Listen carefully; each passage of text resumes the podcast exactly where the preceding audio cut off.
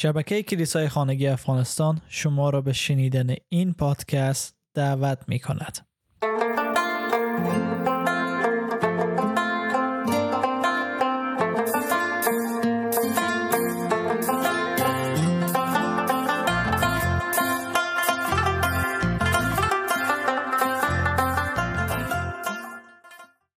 از اینجا به بعد نیمه دوم کتاب یعنی از دلیل 26 به بعد ادامه بدم که جان پایپر در کتاب خود میگه. اینجا دلیل چرا عیسی آمد تا مصلوب شه و دلیل 26 ای است برای پایان دادن به کهانت قدیم و برای ابداع کاهن اعظم شدن. می‌خوایم بیشتر امروز از ابرانیان کتاب ابرانیان بخانه و آیات زیاده در این خصوص با هم می‌خوانیم که کتاب مقدس چی میگه ابرانیان فصل 7 آیه 23 تا 27 تفاوت دیگر آن این است که کاهنان طایفه لاوی بسیار زیاد بودند زیرا مرگ آنان را از ادامه خدمت باز می داشت. اما عیسی همیشه کاهن است و جانشینی ندارد زیرا او تا به ابد زنده است.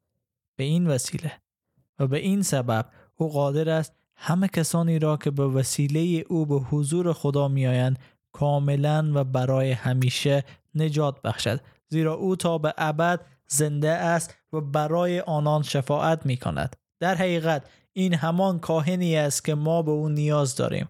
کاهنی پاک، بیغرض، بیالایش، دور از گناهکاران که به مقامی بالاتر از تمام آسمان ها سرفراز گردید. او هیچ نیازی ندارد که مثل کاهن اعظم دیگر همه روزه اول برای گناهان خود و سپس برای گناهان مردم قربانی کند زیرا او خود را تنها یک بار و آن هم برای همیشه به عنوان قربانی تقدیم نمود. ابرانیان 9 آیه 24 تا 26 زیرا مسیح به عنوان عبادتگاهی که ساخته دستهای انسان و فقط نشانه ای از آن عبادتگاه واقعی باشد وارد نشده است بلکه او به خود آسمان وارد شد تا در حال حاضر از جانب ما در پیشگاه خدا حضور داشته باشد. کاهن اعظم هر سال به مقدسترین مکان وارد می‌شد و خون تقدیم می‌کرد ولی نه خون خودش را. اما عیسی برای تقدیم خون خود به عنوان قربانی فقط یک بار به آنجا وارد شد. اگر چنان می‌شد او می بایست از زمان خلقت عالم تا به امروز بارها متحمل مرگ شده باشد. ولی چنین نشد زیرا او فقط یک بار و آن هم برای همیشه در زمان آخر ظاهر شد تا با مرگ خود به عنوان قربانی گناهان را از بین ببرد. ابرانیان ده یازده و دوازده هر کاهنی همه روزه پیش قربانگاه میستد و خدمت خود را انجام می‌دهد و یک نوع قربانی را مکررن تقدیم می کند. قربانی که هرگز قادر به برطرف ساختن گناهان نیست اما مسیح برای همیشه یک قربانی به جهت گناهان تقدیم نمود و آن و بعد از آن در دست راست خدا نشست. آمین.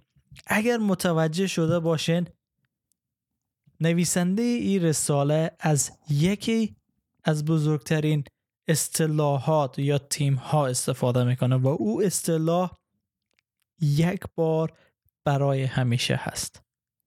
یک بار برای تمام زمان ها که اگر بخوایم از یونانی ترجمه کنیم. یعنی امری روی داده که قاطع و جامع می باشه و این امر طوری تمام اهداف را دست یافته که دیگه نیاز به تکرار او نیه. هر اقدام دیگه برای تکرار این امر به منزله بی اعتبار کردن اهداف دست یافته ای امره. یک بار برای همیشه بوده است تلقیمش یعنی که مسیح تکمیل کرد.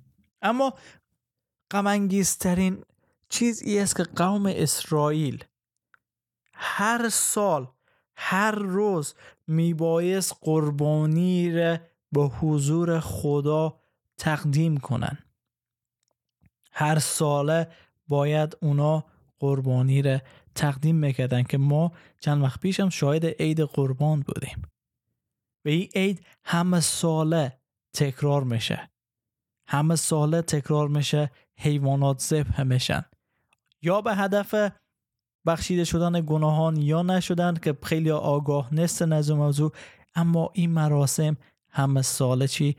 تکرار میشه که این خودش غم چون امیدی نداره. ما مجبور هستیم که رو تکرار کنیم. به خاطر گناهان خود اگر می‌خوایم تنبیه نشیم باید ایره انجام بده اما کتاب مقدس میگه اما در عوض این قربانی ها همه ساله گناهان آنها را به یادشان می آورد. همه ساله انسان ها به یاد میارن که گناهکار هستند. و جالبتر از اینه که کتاب مقدس در ابرانیان فصل ده آیه چار میگه زیرا خون گاو و بوسها هرگز نمی‌تواند گناه را برطرف نماید پس اوه ما راه نجات نداره. اگه بوز گسفند شطور گاوی که قربانی می‌کنه نتونه گناه ما را برطرف کنه. خداوند ایر نمونه قرار داده بود از قربانی کامله که قرار بود در عیسی مسیح به کمال برسه. جان پایپر در یک قسمت از از این دلایل ایره میگم که اما در بطن در بطن تمام این تشریفات و مراسم کاهنان رمزی نهفته بود.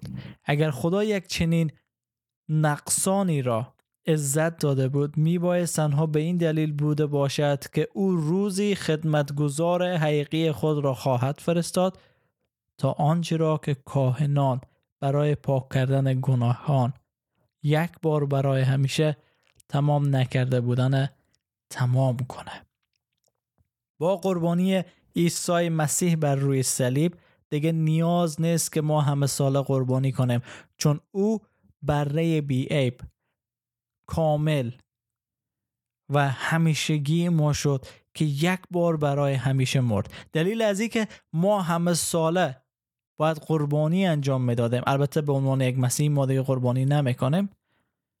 کسایی که قربانی می‌کنن به این دلیل قربانی می‌کنن که اعتماد ندارن به ای که گناهانشان بخشیده شده و نیاز می‌بینن به ای که باید خدا رو خوشنود بسازن و می‌دانند که گناه کردن.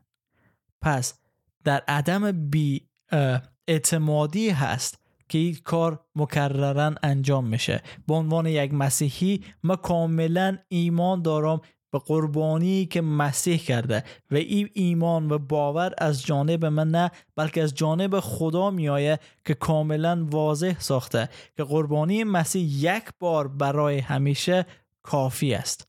دیگه نیاز نیه که قربانی شود. بله شما هم دیگه نیاز ندارن قربانی کنید مسیح به خاطر شما روی صلیب قربانی شد و خون از او به مقدسترین مکان عبادتگاه ریخته شد. تا پرده از بالا به پایین پاره بشه که شما اجازه پیدا کنین از طرف خدا که وارد پادشاهی از او وارد حضور از او شوین و با او رفاقت صمیمیت داشته باشین با او را پدر صدا کنین.